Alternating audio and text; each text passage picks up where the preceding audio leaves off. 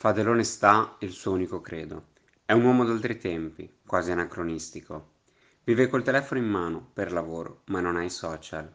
Crede fortemente che le vittorie siano merito di tutti e non solo di chi scende in campo la domenica. Crede anche che chi lavora dietro le quinte debba ottenere il giusto riconoscimento. Crede nel lavoro e in chi ha voglia di fare. Non vuole giocatori che si sentono arrivati. Vuole quelli che hanno fame e sanno rimboccarsi le maniche, proprio come lui.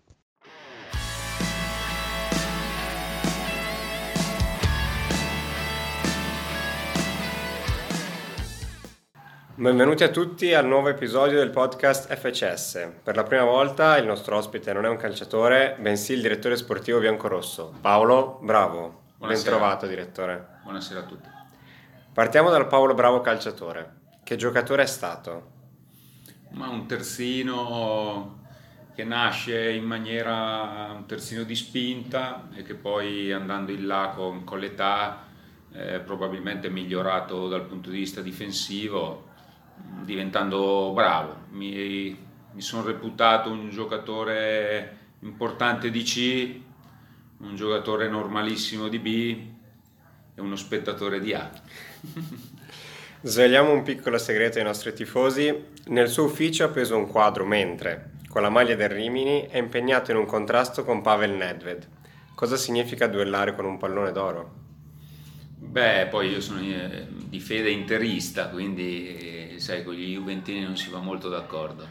Eh, detto questo, che è una battuta, eh, c'era stato uno screzio su un possibile fallo da rigore che lui reclamava e quindi io ho detto la mia. Un confronto, se ci penso, a, a 47 anni senza senso, me lo potevo risparmiare. Che anni sono stati quelli a Rimini? Beh, sono stati anni forse più, più importanti, anzi senza forse, più importanti della mia carriera calcistica che mi hanno consacrato, mi hanno dato la possibilità di anche andare vicino alla Serie A con la squadra, in una società importante, in una squadra forte che mi ha dato anche la possibilità di scegliere di vivere. Rimini è diventata la mia città, di farmi un'attività e quindi è stato probabilmente il periodo più fortunato della mia carriera. Quel Rimini infatti era un Rimini ambizioso, un Rimini da record, per la prima volta in sua storia invetta la Serie B e chiude quinto in campionato. Sì, non abbiamo fatto i playoff per una questione di scontri diretti per andare in Serie A e mi ricordo io ho una foto ancora a Natale, penso forse prima di Natale, il televideo che c'era il Rimini primo in classifica e quindi era motivo di orgoglio. Di quel Rimini c'è un'altra chicca interessante, nell'anno della Juventus in Serie B appunto il 2006-2007, Rimini, Albino Leffe e Spezia sono le uniche squadre imbattute contro la vecchia signora, 1-1 all'andata e 0-0 al ritorno. Che partite erano state? Ma dove Andanovic credo che possa avere preso 11 in pagella, tanto alla fine in quelle partite devi sperare che il tuo portiere stia bene, prima cosa. Seconda cosa, in Gesù Cristo, e terza che le due o tre volte che riesce ad andare davanti riesce a far gol, all'andata c'è riuscita, al ritorno no, però tutto sommato a parte le battute avevamo fatto due buone gare. Ha già annunciato Andanovic ma in quella rosa c'erano anche Matrimo, Scardelli, Ricchiuti. Quali di questi giocatori o dei molti che ha incontrato nella sua carriera l'hanno impressionata di più? Beh, Andanovic sicuramente, Floccari, Ricchiuti è stato un giocatore che è arrivato troppo tardi nei palcoscenici, poteva fare Serie A 10 anni e ne ha fatte poca, e ne ha fatta poca. Eh, Regonesi, mm, era una squadra con dei valori, Mimo Cristiano, Gedà, mm, aveva dei valori, mm, abbiamo fatto bene, ma era una squadra che, che, che aveva dei valori importanti. Se invece dovessimo chiederle il calciatore più forte con cui ha giocato, chi sceglierebbe e l'avversario più forte che ha incontrato?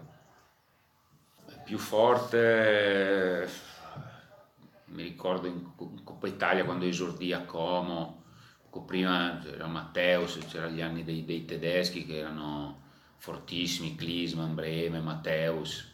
Adesso non, non mi viene, Del Piero, Trezeguet, Nedved, cioè tutti i campioni che dovevi sperare solo che non erano in buona giornata, se no potevi andare, potevi andare in centro quella domenica, era uguale. E il più forte con cui ha giocato? Beh, probabilmente Ricchiuti.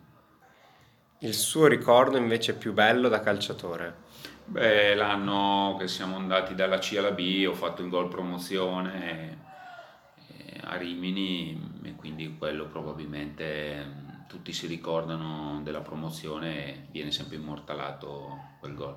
Bobo Vieri, ai tempi del Ravenna, diceva che non era facile fare la vita del calciatore con tutte le attrazioni della Riviera. Lei cosa ne pensa? Beh, allora sono stato bravo. Comunque io ero un frequentatore della Riviera, quindi so cosa vuol dire. Tra l'altro ho giocato anche a Cesena io, sono stato uno dei peggiori giocatori del Cesena. Però mh, credo che, che, ci si possa divertire ovunque, tutte le città, tutti i luoghi hanno dei divertimenti, basta saperlo fare con... quando lo puoi fare, insomma. Ecco. C'è un calciatore dell'FCS in cui si rivede come calciatore? Ma probabilmente no. Avevo delle caratteristiche, ero, ero un giocatore di temperamento, un giocatore concentrato, un giocatore determinato, eh, con un buon sinistro, una buona atleticità. Mm, non so chi qua mm, mi può assomigliare anche per ruolo. Non c'è un giocatore che, mm, che mi assomiglia. Eh, io ero un giocatore determinato, volevo arrivare, volevo vincere dei campionati e questo mi auguro che, che possa succedere anche nei giocatori del Sud C'è proprio un vecchio calciatore biancorosso che ha voluto mandarle questo messaggio. Ciao Paolo, beh, parlare di te è semplice, sei amico vero, sei amico sincero. Ci conosciamo ormai da quasi 30 anni, abbiamo giocato insieme tre, dove ci siamo divertiti tanto, eravamo ragazzini, aneddoti tanti, non raccontabili in questa sede perché sono avvenuti tutti fuori dal campo. Un grande lavoratore, penso che l'Alto Adige abbia fatto la scelta migliore in questi ultimi anni come direttore sportivo perché sei persona sincera, sei persona che dice le cose come stanno anche sul lavoro e sei persona che cerca di fare gli interessi di tutti, cosa che purtroppo in questo mondo non è molto semplice. Però c'è sempre un però, no? qui tutti, tutta la regione si aspetta questa Serie B che prima o poi dovrà pure arrivare e tu un errore l'hai fatto. Vuoi arrivare in Serie B? La mia domanda è questa. Ma cosa aspetti prendere Luca Lomi come allenatore? Ciao Palino, ti voglio bene. Chiaramente una battuta quella della vecchia bandiera biancorossa, ma quali sono i ricordi che ha lei di Lomi? Eh, con Luca ho condiviso gli anni di Como dove ci sono delle cose che non si possono dire e ne abbiamo combinate, ne abbiamo combinate fuori dal campo, ma al di là di questo eravamo giocatori ragazzi eh, determinati che sapevano divertirsi, ma sapevano nel rettangolo di gioco essere ambiziosi, che questa è, è la bilancia giusta, insomma, ecco.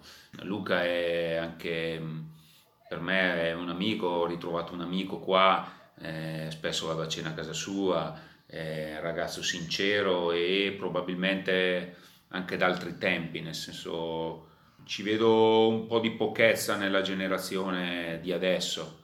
Eh, secondo me noi eravamo, non perché parlo di me stesso, parlo di, di noi di, come generazione, come giocatori, eravamo probabilmente, ci si divertiva di più, ma sapeva probabilmente calarsi in una mentalità vera, viveva su cose vere adesso mi sembra che ci siano dei valori che, siano, che stiano piano piano sempre più scemando e quindi tra tatuaggi, non ho niente contro i tatuaggi, ci mancherebbe e tutte queste cose si, si bada poco al sodo, io sono per il sodo e non per le chiacchiere da bar.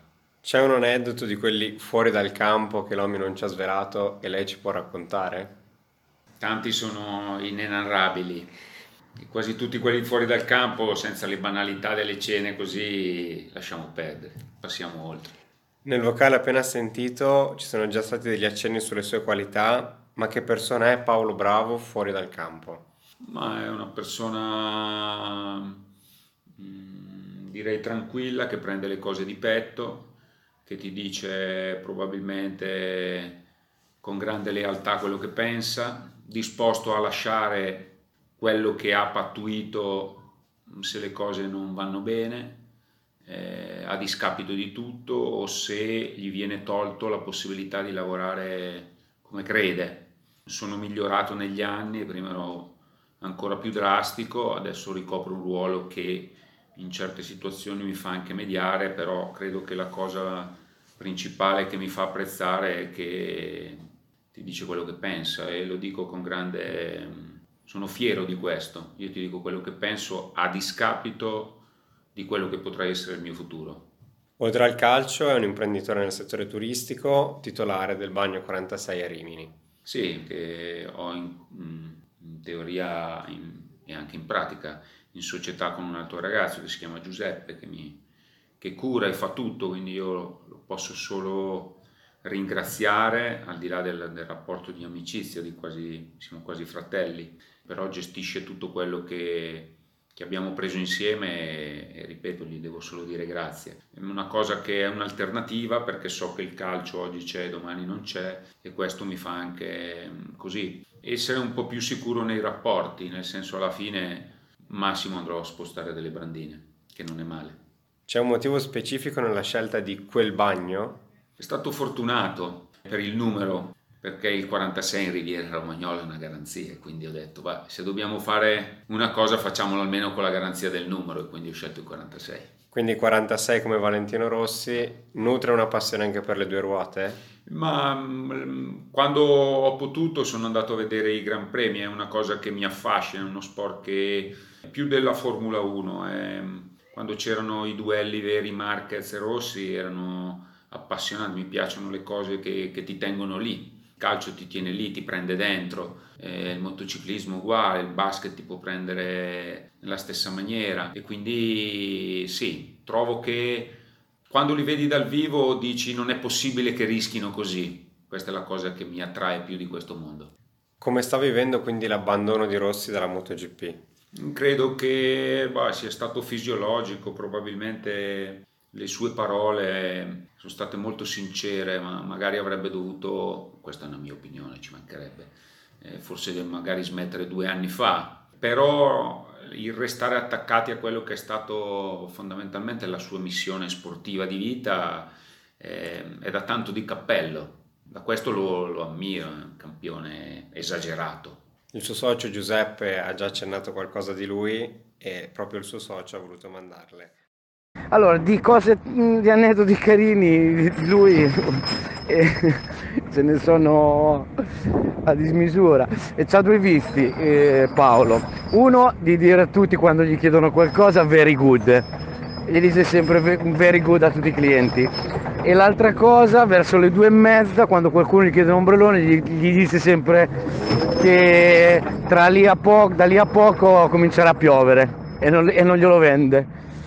E un'altra volta ha mandato via mm, un ragazzo all'ingresso che era un ubriacone, non so cosa facesse in mezzo alla strada e questo ubriacone ha cominciato, questo ragazzo che era ubriaco ha cominciato a corrergli dietro che lo voleva menare, Paolino che correva con questo che lo rincorreva tutti quelli che arrivano dopo le 14.30 lei li manda via. Sì, adesso mm, quando ho cominciato a fare il direttore sportivo ho fatto un anno fondamentalmente eh, dove un anno sabbatico e quindi tranquillamente andavo a lavorare come faceva il mio socio.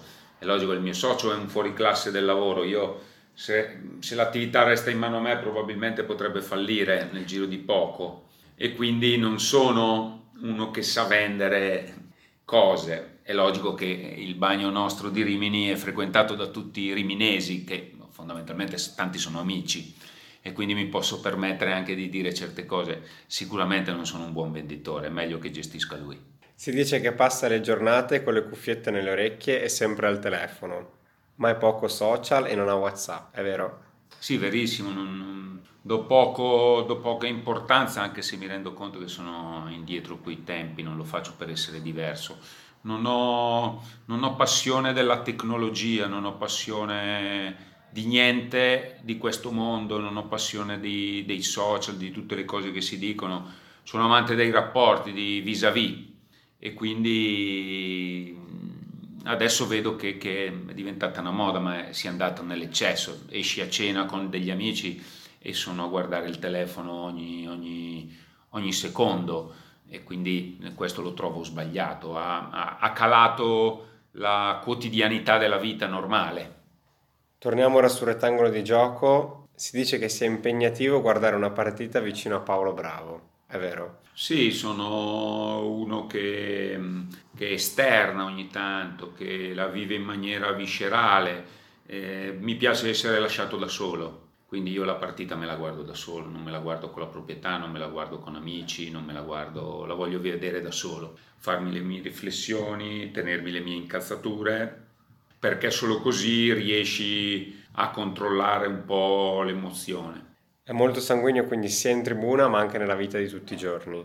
E la prendo di petto, questo non vuol dire, io credo di essere una persona molto educata, molto rispettosa, però se c'è da dire o da fare mi ci trovano.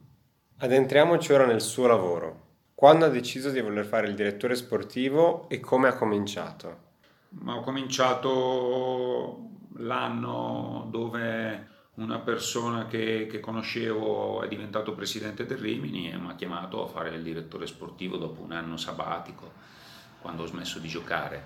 E non mi è mai piaciuto il campo, quindi fare l'allenatore, il secondo, comunque mi è sempre piaciuto osservare da fuori e quindi il dirigente, poi il dirigente non è che puoi fare tante cose, o fai l'amministratore o fai il segretario che non mi piace, eh, fare il direttore sportivo era una cosa che mi ha sempre attratto, è logico poi ti metti alla prova e vedi se, se ne sei capace. Il lavoro del direttore sportivo è complicato, ci spiega quindi come funziona nel dettaglio? Credo che sia un lavoro che è come giocare a calcio, ti prende perché hai una passione.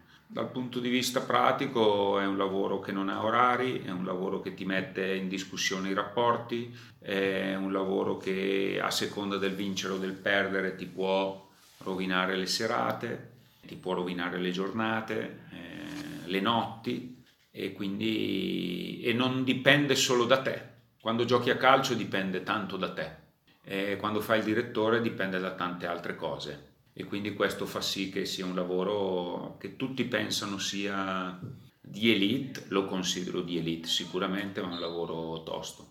Ci sono dietro degli studi per diventare direttore sportivo? C'è un sì, passaggio? Sì, ci sono, vabbè, intanto devi essere abilitato, quindi c'è un esame, c'è un corso da fare. E detto questo, poi secondo me ci devi, ci devi essere portato, devi fare molti chilometri, devi andarti a vedere i giocatori, devi capire i rapporti e mi piacerebbe farlo con la schiena dritta e quindi i rapporti spesso poi diventano vincolanti e mi piacerebbe essere un uomo libero anche da questo punto di vista. Quanto ha influenzato il lavoro del DS dal rapporto col mister? Beh, sicuramente, però è una persona che ti scegli in teoria, non sempre succede, tante volte te lo trovi così.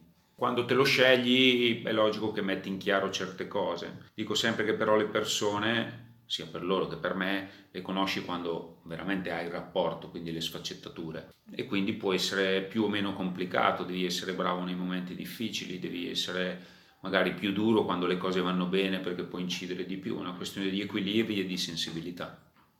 Qual è il suo punto di forza nel suo lavoro e quello che invece considera il suo punto debole?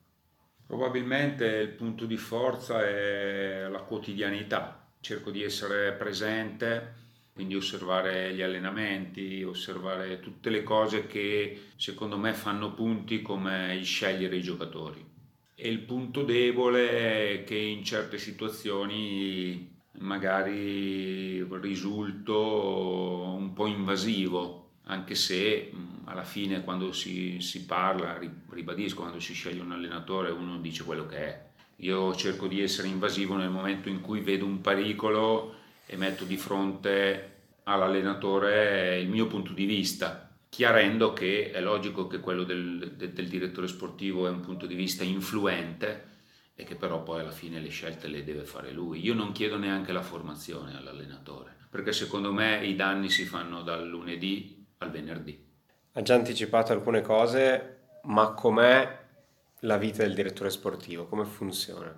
Ti svegli, vieni in ufficio, stai il 50% della tua giornata al telefono, mangi a ore casuali, viaggi in continuazione, quindi la media è 80-100 mila km l'anno e la tua settimana la influenza è il risultato della domenica. E te nella settimana stessa e nella domenica stessa nell'evento ci metti poco, riesci a fare qualcosa prima. Da giocatore tu sei il protagonista. Qua quando gli altri diventano protagonisti e c'è il frutto del tuo lavoro, tu ne esci di scena.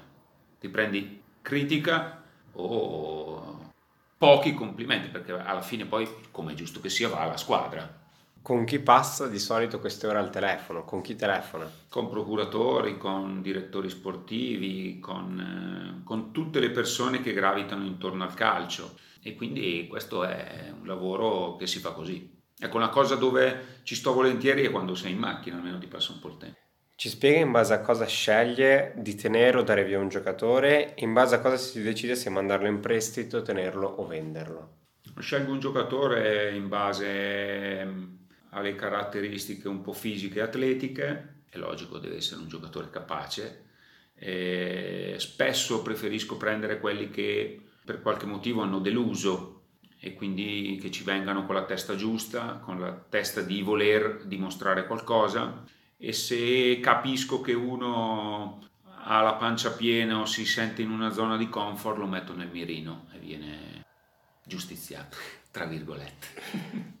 L'FCS ha cominciato bene la stagione, come festeggia le vittorie?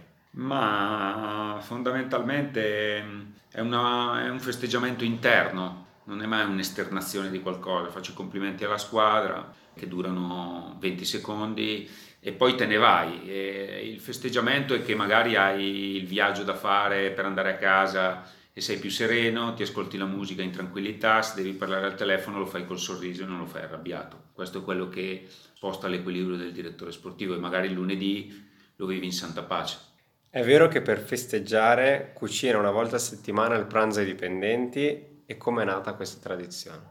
Ma è nata l'anno scorso, io credo che sia una cosa, io credo che le vittorie vadano sempre segnate da qualcosa, perché se no poi ti dicono che è inutile che ti vengano se per te è uguale e quindi è una cosa nata l'anno scorso, abbiamo cominciato, io mi diverto con i ragazzi, ci si sta bene e mi sembrava doveroso anche perché dietro al lavoro della squadra, dell'allenatore il mio, c'è anche il lavoro di tante altre persone che non vengono mai menzionate. È una sorta di ringraziamento anche nei loro confronti. Cosa cucina di solito o ha un piatto forte? No, sempre primi perché comunque sono un po' meno elaborati, quindi da tutto, dalla pasta, i gnocchi, i ravioli. Eh, non ne ho uno che mi viene più o meno bene, diciamo che mi do un 6,5. Non è ancora stato male nessuno. Ci svela un giocatore, magari anche non più in attività, che avrebbe sempre voluto prendere ma non ci è mai riuscito. Insomma, il suo sogno nel cassetto dei calciatori. Hm. Boh, non, non, non da direttore sportivo non, non lo saprei. Ho sempre navigato in situazioni dove i miei parametri erano chiari, quindi non potevo fare mh, mm, delle follie. Forse quest'anno ho due rimpianti di due ragazzi giovani che stanno facendo bene e che potevo prendere e, e questo è un mio rimpianto quest'anno. Si possono dire i nomi? No, perché li vorrei prendere a gennaio. Qual è invece il prototipo di calciatore che piace a Paolo Bravo? Come deve essere un calciatore per fare colpo su di lei?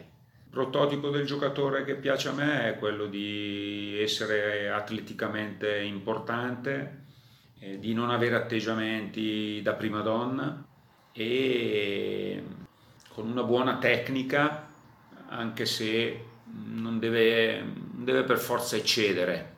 Deve essere un giocatore completo, un giocatore, ribadisco, ci guardo agli atteggiamenti, guardo a queste cose, sono le cose che poi spostano anche questi gli equilibri di una squadra. Per concludere, dove si vede Paolo Bravo in futuro? Ma io spero di portare questa società in una categoria importante, spero di essere il fortunato che ci riuscirà.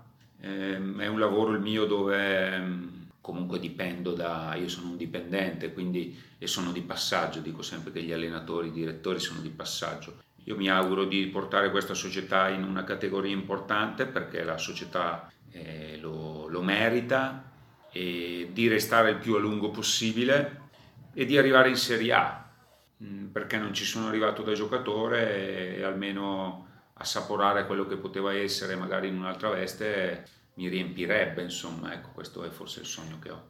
È questo quindi il suo sogno nel cassetto o c'è anche qualcos'altro? Ah, calcisticamente sì, poi mm, mi auguro di stare bene e di godermi la vita per quello che mi piace fare, questa è la cosa principale. Io non ho bisogno di barca o di yacht, ho bisogno di stare bene, di lavorare in un posto dove, eh, dove vengo considerato e, e di ottenere dei risultati. Siamo giunti al termine di questo episodio, grazie direttore della chiacchierata. Grazie a voi. E grazie a tutti i tifosi che continuano a seguirci. Grazie, forza Suttiral.